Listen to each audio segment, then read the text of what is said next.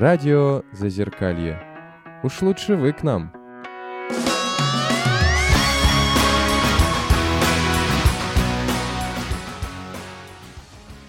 Всем привет, на связи радио Зазеркалье, и мы начинаем наш субботний эфир.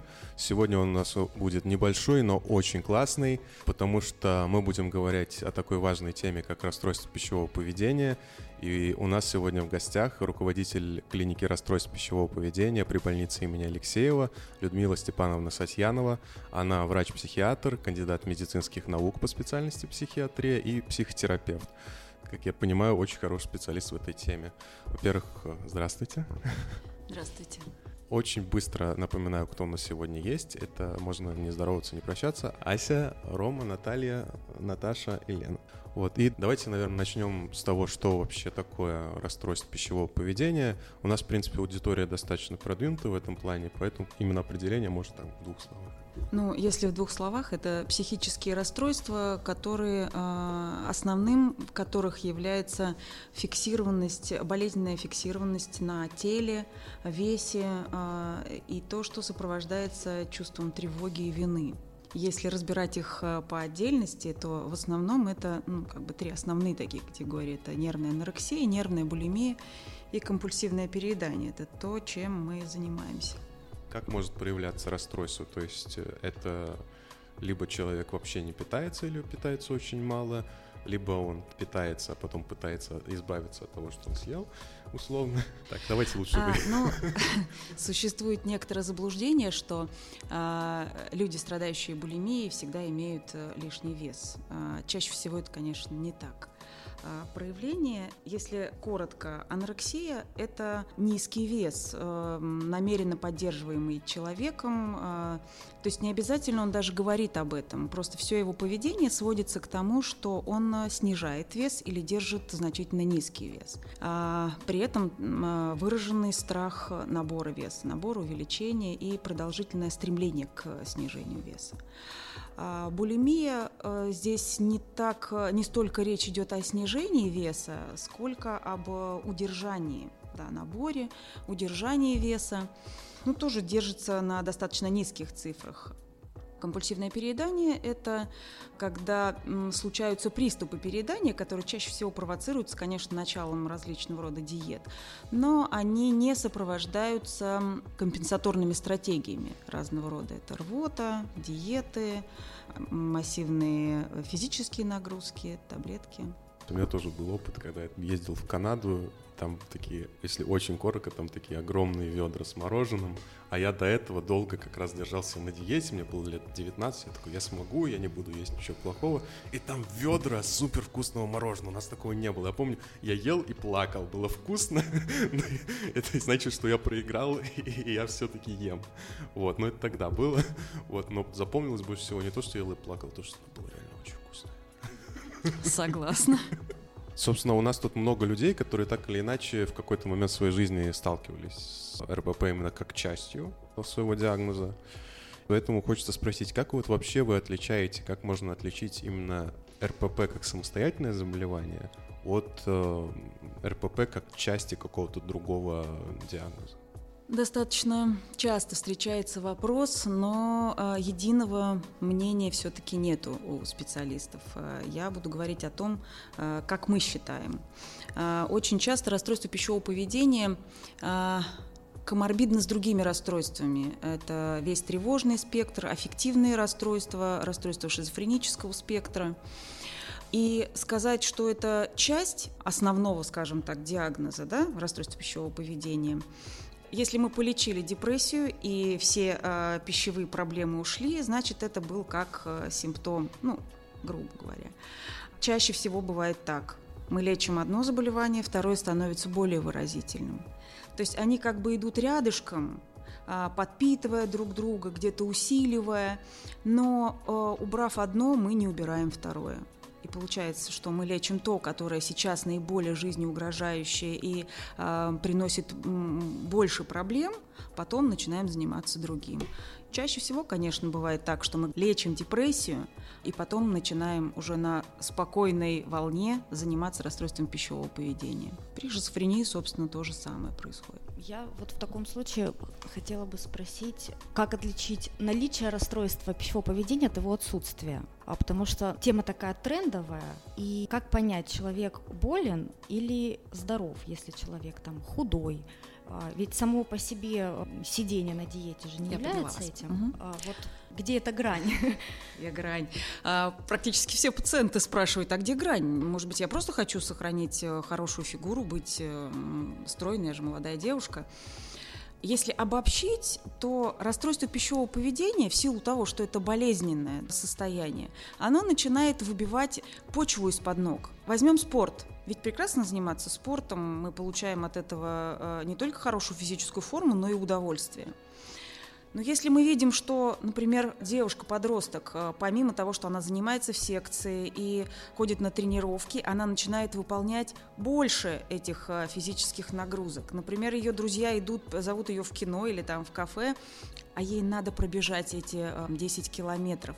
То есть, когда уже вот это стремление к похудению, стремление вот к этой стройности, когда оно начинает захватывать все большую и большую территорию, десоциализирует человека – вот тогда мы можем говорить о том, что это уже болезненные вещи. Или, например, у женщины низкий гемоглобин, а она продолжает утверждать, что вегетарианство – это путь к здоровью, это тоже болезненное переживание.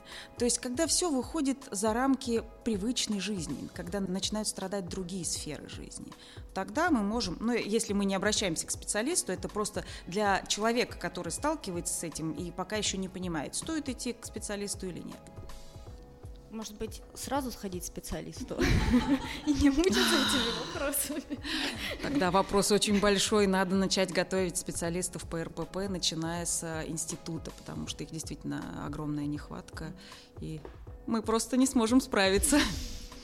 Надо э, просветительскую деятельность вести, э, начиная с школы там, где начинается, вот где истоки этой болезни, это должна быть такая государственная программа а, образовательная, не только а, сексуальное просвещение в школах, да, но и основа здоровья, основа гигиены а, потому что лучше предотвратить, лучше рассказать в самом начале, когда еще все вот эти вот болезненные зачатки еще не поселились нигде в голове.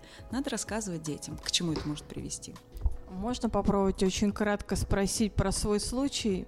Э, мне никогда не ставили РПП, но, может быть, это просто какая-то особенность, ну, как бы, потому что я не сказала, что очень страдает этого, но это очень странно. Допустим, последнее время, если я что-то вот, например, интересное прочитала, мне почему-то надо еще обязательно что-то съесть, э, в догонку забавок к этому, как бы закрепить такое удовольствие.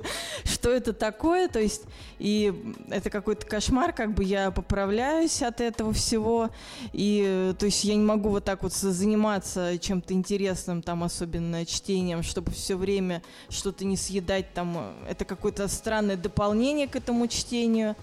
И иногда на какие-то периоды, когда я могу, допустим, вот мало очень есть, и тут я начинаю худеть. И как бы я жду, а вот, кажется, это началось, вот сейчас я смогу похудеть. Даже у меня было так, что я один раз не ела целую неделю. Но это как бы, я просто думала, ну вроде не очень хочется, может хоть похудею. Если это расстройство, я бы не сказала, что у меня это прям навязчивая мысль, такая, с которой мне мешает жить, но не совсем, мне кажется, адекватное питание. Ну, если мы подозреваем у себя, скажем, расстройство пищевого поведения, э, то здесь очень важно, чтобы, э, во-первых, был достаточно четкий график питания – а, в какие-то ну, какие моменты, а, ну, то, как вы про себя рассказали, не совсем а, понятно. Дифференцируете вы чувство голода, насыщения в силу, может быть, э, там каких-то дополнительных проблем, это не всегда четко прослеживается. Значит, в таком случае вы не можете опираться на сигналы тела. Поэтому надо придерживаться достаточно четкого графика питания. Это не диета, это именно график питания. Любые диеты, они, мне бы хотелось, чтобы это в принципе э, исчезло из обычного обихода э, вот так в жизни, потому что никакие диеты не могут э, давать стабильный длительный результат, и каждый раз после каждой диеты вы будете набирать все больше, больше и больше.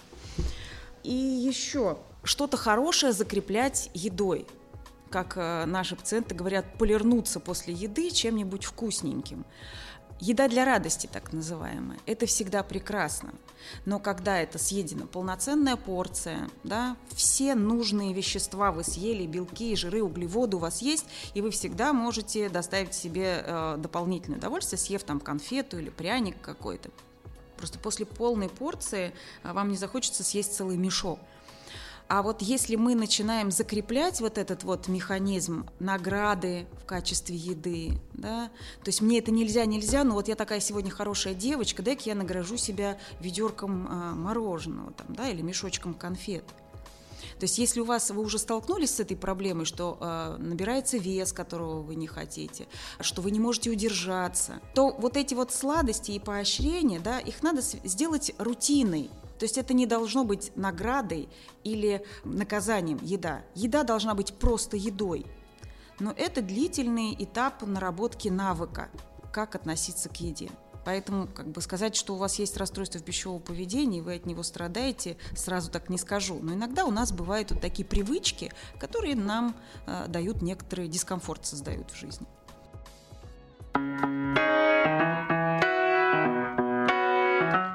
Радио Зазеркалье. С ума сойти.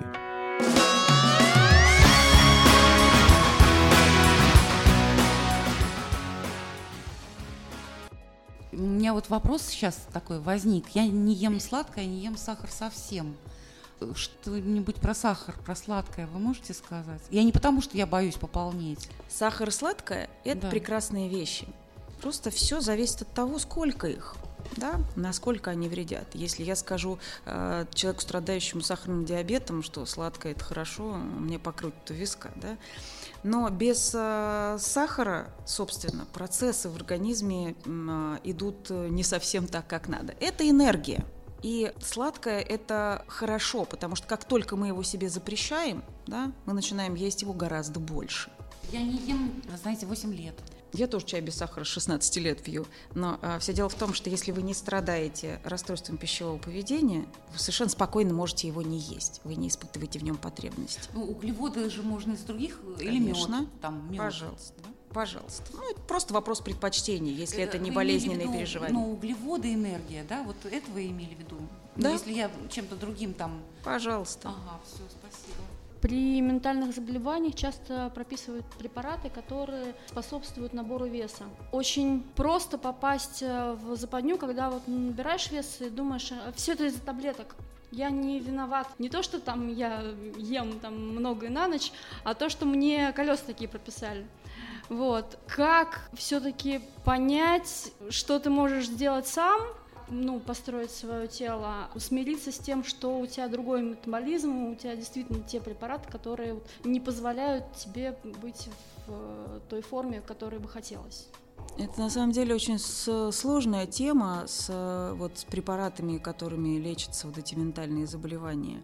И по большому счету задачей, одной из задач психиатра, который занимается лечением, это как раз все-таки следить за э, обменными процессами своего пациента потому что здесь и, знаете, как в зарубежных э, учебниках говорится, у человека, который занимается лечением психических расстройств, всегда должен быть с собой, должна быть сантиметровая лента, он должен обращать внимание на то, как, э, как себя чувствует, как выглядит пациент. А, но если мы не говорим о расстройстве пищевого поведения, да, а говорим просто о наборе веса у пациентов такого рода, то все-таки здесь надо помогать пациенту составлять план питания. Здесь очень хорошо работает и психообразовательные программы, и вот именно выстраивание рациона и выстраивание э, режима питания у пациента. Если врач не будет обращать на это внимание, то пациенту очень часто бывает ну, просто не до этого. А, справиться бы с одним хотя бы, потом уже там с лишним весом разберемся. Поэтому я думаю, что здесь как раз вопрос именно организации дня, организации питания и, да, вот чтобы доктор обращал внимание. А вот у меня такой вопрос возник. А с какого возраста начинаются отмечаться проблемы с РПП? Там, есть ли отличия в ходе заболевания у детей и взрослых? И немножко такое продолжение из моей истории. Например, в детстве я как-то такая мысль пришла, но это у меня было лет, наверное, там 10, может быть, 11, что я вроде как полный слишком, большой вес у меня. Просто такая мысль возникла, она у меня как бы оформилась, закрепилась. Я продолжал нормально питаться, но с этого момента стал почему-то худеть. Просто сильно худеть. У меня очень долго держался вес, примерно до 99 -го года, 55 килограммов. Потом ставился диагноз депрессии, депрессию вылечили, ну и вес набрался. Вот такая вот, такой из двух вопросов вопрос. Вот по поводу возраста, да, когда начинает отмечаться. В последнее время идет некоторое омоложение заболевания, и как нервные булимии, так и нервная анорексия. Однако нервная анорексия возникает э, значительно э, раньше. Э, то есть сейчас отмечаются даже случаи, когда считалось раньше, что это с момента полового созревания – подростков а, основной период начала это 13-19 лет, э, вот в этот период, ну, с, с допущениями. Сейчас стали отмечаться случаи даже а, возникновения с 5-6 лет пациентов. Ну, их, конечно, значительно меньше. Булимия развивается э, гораздо позже. Но особо уязвимый период это как раз подростковый когда тело начинает меняться, а опыта совладания с этим телом еще нет. Вообще подростковый период – это наиболее такой сложный период в жизни человека. Он протекает вот как кризовое течение практически. А, тело увеличивается, руки-ноги растут, а, у девочек начинают формироваться признаки а, женской фигуры. Не все это принимают и подвергаются очень часто именно буллингу со стороны сверстников. И поэтому тут как раз вот совпадает много факторов, а, и у некоторых э, более уязвимой группы детей возникают вот эти сложности, когда ты еще и дома слышишь, ты куда столько ешь а, и так далее, и как раз возникают э, вот эти вот вопросы внутри. А когда в подростковую голову попадает какая-то мысль, она очень часто там задерживается. Ну, вот и то, что вы начали худеть, а, подспудно как бы, да, да, это когда мозг расставляет нам приоритеты, угу мы даже иногда незаметно для себя сокращаем приемы пищи, делаем их реже, порции меньше, меньше сладкого и так далее. Не всегда оценивается головой сознательно, но если вес держится э, на низких цифрах, а никаких больше причин для этого нет, то это в силу именно ограничений.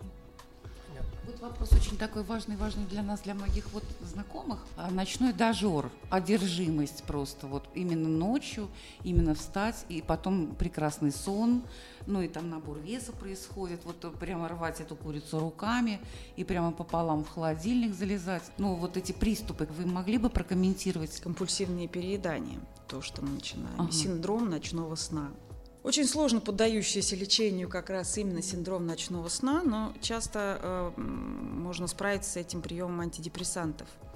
Но, в принципе, это работа для э, вот таких, ну, групповая работа с э, компульсивными перееданиями, которая у нас как раз вот в клинике ведется. Здесь э, именно вот этот вот момент, когда ты не контролируешь э, прием пищи, как вы говорите, залезаешь в холодильник и курицу руками рвешь, вот это то как раз, что выводит из, э, из равновесия. Я бы как бы хотел справиться, да, но все уже, я как в прострации нахожусь, как в трансе, просто съедаю все. Это работа для э, психолога. Здесь не всегда даже нужны какие-то препараты, но с этим можно справиться. Ну, конечно, только если работать. Самостоятельно это не поддается, как практика показывает, не поддается. Ну вот опять-таки прямо параллельно с Лизовами, как бы вот последняя психотерапия у меня индивидуальная была, после которой мне так захотелось есть. Я вот давно с утра не, после завтрака нормального не испытывала. У меня болел живот, я считала минуты. Ну да, с психотерапевтом, да, мы обсудили, что... То есть вы хотите сказать, что психотерапевт вас подтолкнул на еще большее переедание? Ну нет, мы не на питании говорили, не о питании, а мы говорили о том, что со мной вообще происходит в данный момент mm-hmm. в моей жизни. Эмоциональные а, перегрузки очень часто ведут как раз именно вот к вспышкам вот этого аппетита. Я знаю, что наверняка будут люди, которым эта проблема очень актуальна. Хочется хотя бы чуть-чуть затронуть и поговорить, собственно, вообще о работе клиники. О том, как она появилась, как проходит лечение, что используется кроме препаратов, ну и так далее. Клиника наша возникла в 2019 году, мы ее открыли. А, идея зрела давно, а, потому что э, не было такого государственного, э, вот такого специализированного учреждения, где могла бы оказываться комплексная помощь. И вот на базе нашей больницы в феврале 2019 года мы создали клинику. Сейчас она представляет из себя как бы три таких отделения. Это стационар, дневной стационар и э, амбулаторная э, помощь. Э, у нас используется помимо медикаментозного лечения, это психотерапия, достаточно большой спектр, это и индивидуальная, групповая, огромное значение имеет семейная терапия для лечения расстройств пищевого поведения, которая особенно возникает в детском подростковом возрасте. То есть без, без этого никуда нельзя. Отдельно занятия проводятся для родственников пациентов. Ну, в основном это родители, конечно, но очень часто братья, сестры, мужья, жены, и это такой отдельный обучающий курс, который помогает э, родственникам оказывать поддержку, правильную поддержку, потому что нам вроде как хочется сказать, да, там какие-то поддерживающие слова, но иногда эти слова, ой, как ты хорошо выглядишь, у тебя щечки появились, mm-hmm. это такой новый виток болезни. Поэтому наши психологи такую очень хорошую программу написали именно как помощь родственникам. Если говорить о том, что есть, это психообразования и для страдающих РПП, и для родственников. И для родственников, да. Это препараты, это разные виды психотерапии, психотерапии. именно на базе клиники, угу. и это групповая психотерапия. Да. Вот вопрос очень важный для меня. У меня четверо детей. Я вспоминаю себя, история повторяется. Я не, не хотела есть, но это год, два. И я помню, что бабушка просто орала и впихивала в меня вот эту там кашу, сваренную там, бог знает как, как вообще богато и прекрасно украшенную вареньем. Крики там, ты будешь жрать или нет, а, а то сдохнешь. Вот вы могли бы прокомментировать, э, вот когда маленькие дети, ну, отказываются от еды, не хотят есть, а в них вот это впихивают, впихивают, потому что ну, тревожная там бабушка или сумасшедшая мама, э, которая боится за там, что вот он, она не ест и скелет ходит, как бы. Есть такое понятие, как э, орфитные дети. Э, сейчас стало больше, сейчас стало чаще это встречаться и у взрослых, но это вот как раз те самые детки с избирательным типом питания. Иногда ребенок может зарядить, я пью только кефир, все, и мама мучается, не знает. Насильно здесь, конечно, ничего не будет, потому что мы можем развить только жесткое неприятие у ребенка, страх перед едой, страх перед мамой, перед, там, перед бабушкой, неважно. Конечно, желательно помощи э, специалиста в данной области прибегать, но если простыми словами сказать, можно заинтересовать ребенка, можно научить его, если существует доверие, любовь, ребенок чувствует теплоту и безопасность рядом с э, тем, кто его кормит. Можно а, в виде игры приучать ребенка можно предложить ему пробовать. Некоторые практикуют такие способы, как э, за награды, да. Вот иногда требуется вот там, малыш, смотри, ты сейчас э, съешь там вот эту брокколи, грубо говоря, да, и ты получишь вот этого прекрасного там медвежонка из э, там, ну как детские мелкие игрушки. Я знаю одну мамочку, у которой был целый мешок с игрушками, и для дитя составляла огромный интерес просто залезть в этот мешок и наугад достать, кого я сегодня достану. Это мелкие там какие-то безделушки. Но таким образом она развела в нем интерес а, пробовать. То есть это ведь не только а, он не ест это в силу каких-то там, а, там генетических там особенностей или непереносимости чего-то, да, это страх, там очень много причин. Новая еда. Новую еду надо учить пробовать. То есть основной вот в этой ситуации не вызвать у ребенка страх и ужас перед, связанных с едой, с приемами пищи.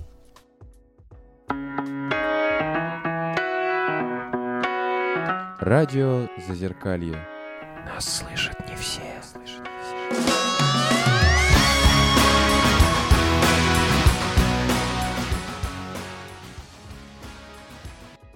А вот еще один такой вопрос у меня появился. Есть ли различия в ходе этого заболевания у мужчин и женщин? И кто болеет чаще?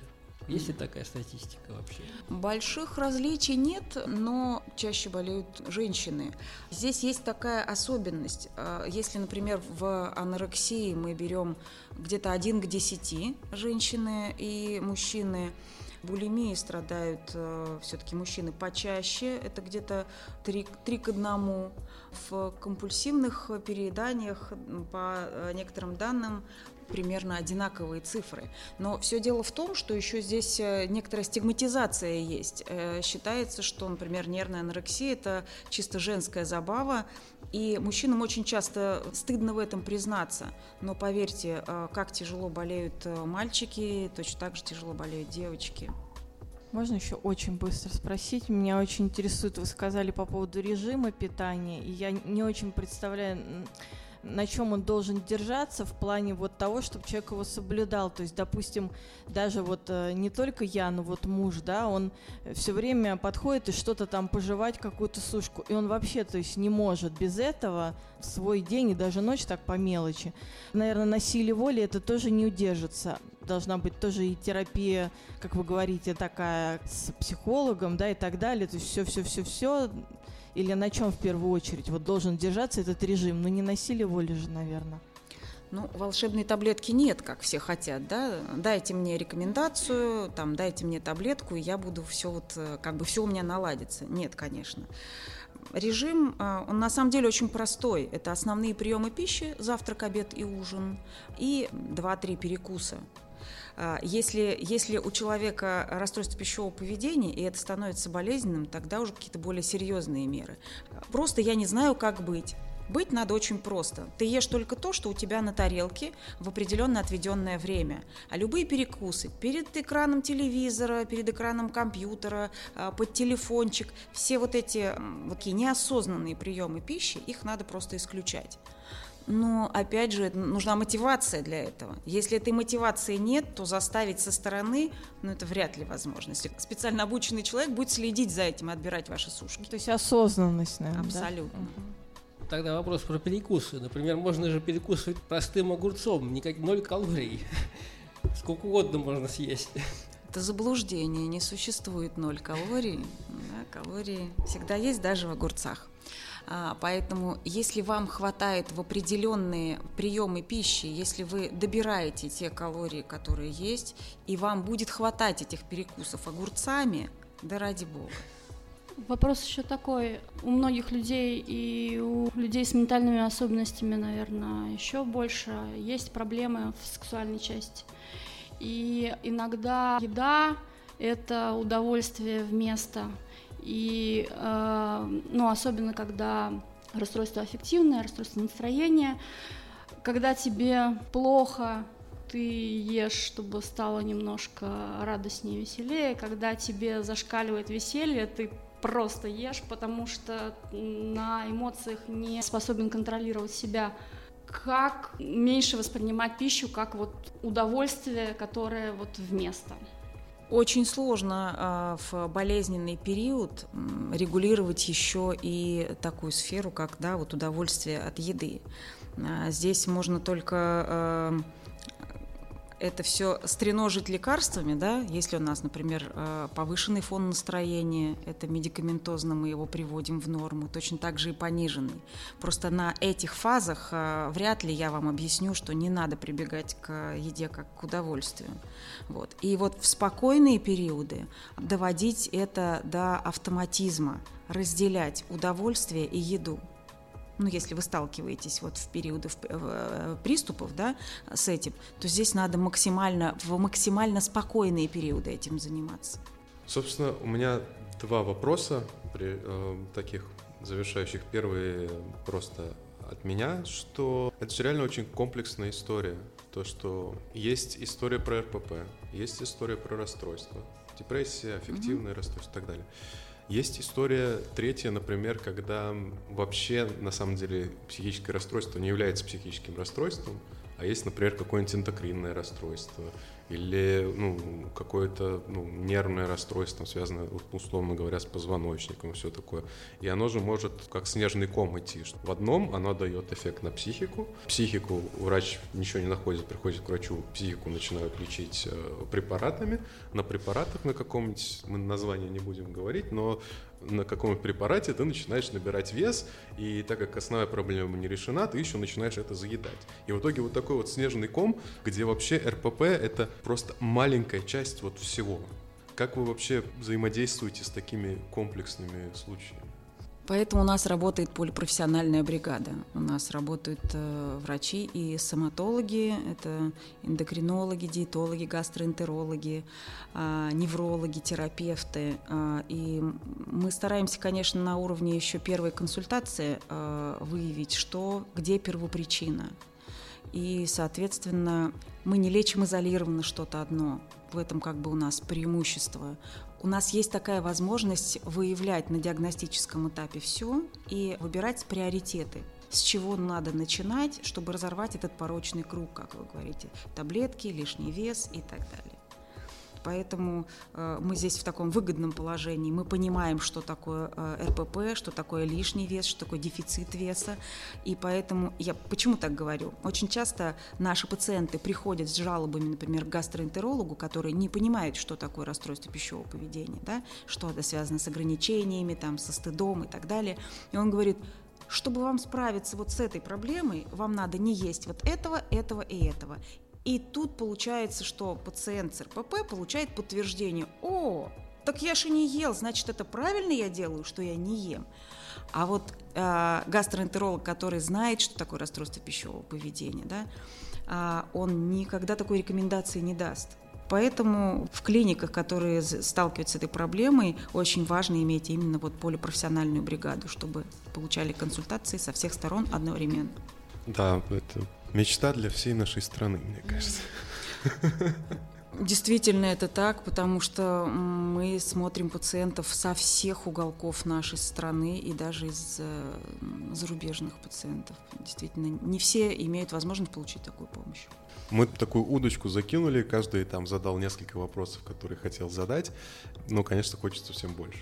И все-таки поддерживающее что-то, если вдруг нас будут слушать люди, у которых это вот главная проблема.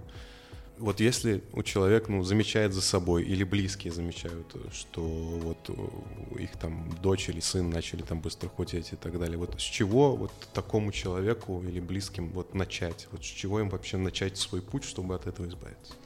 В первую очередь надо попытаться сохранить доверие и близкие отношения с пациентом, который предположительно больной, да, вот с человеком.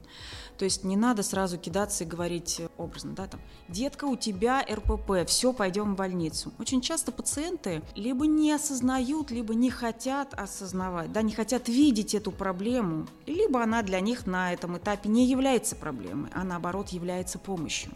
И поэтому он ни за что не пойдет к специалисту.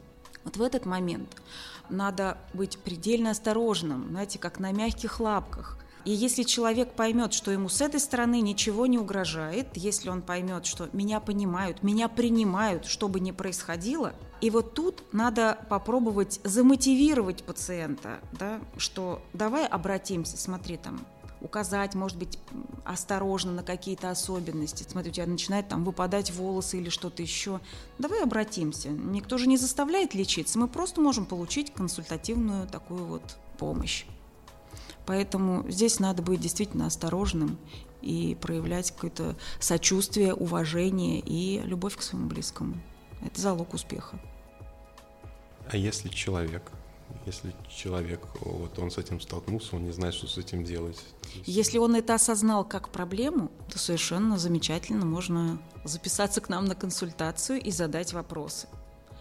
Очень много всякой информации в интернете, но гарантировать, что тот или иной какой-то источник информации а, действительно а, профессиональный, хороший, я не могу. Я не ориентируюсь во всех вот этих вот э, источниках. А, но я могу сказать, что вот специалисты нашей клиники, я знаю, как мы работаем, я знаю, как они работают, э, в каких системах, какими техниками пользуются. И я понимаю, что э, я работаю с очень профессиональными людьми. И мы с удовольствием окажем такую помощь, как помочь разобраться, что это. На сайте нашей больницы есть все контакты, записаться можно всегда. Спасибо большое. Мы сайт клиники РПП дадим, и там ответы на многие вопросы, насколько я видел, тоже есть, такие основные. Спасибо большое. Очень хочется поговорить на еще большее количество тем. Очень много вопросов осталось незаданными из моего плана и от многих участников. Тема очень нужная. В любом случае, большое вам спасибо за то, что к нам пришли. Всегда будем рады помочь. На этом наш эфир подходит к концу. Напоминаю, что у нас в гостях была руководительница клиники РПП при больнице имени Алексеева Людмила Степановна Сатьянова. На этом мы заканчиваем эфир. Напоминаю, что у нас э, в эфире был Роман. Всем пока, до новых встреч. Э, Наташа. Всего, всего, всего. Наташа. Наталья. Так. Наталья. Всем доброго. Лена. Всем пока. Ася Кривец. До свидания. И Ольга. Всего доброго. И я, Даниил. Надеемся, мы еще сделаем передачу на эту тему. Вам всего хорошего, хороших выходных и до новых встреч.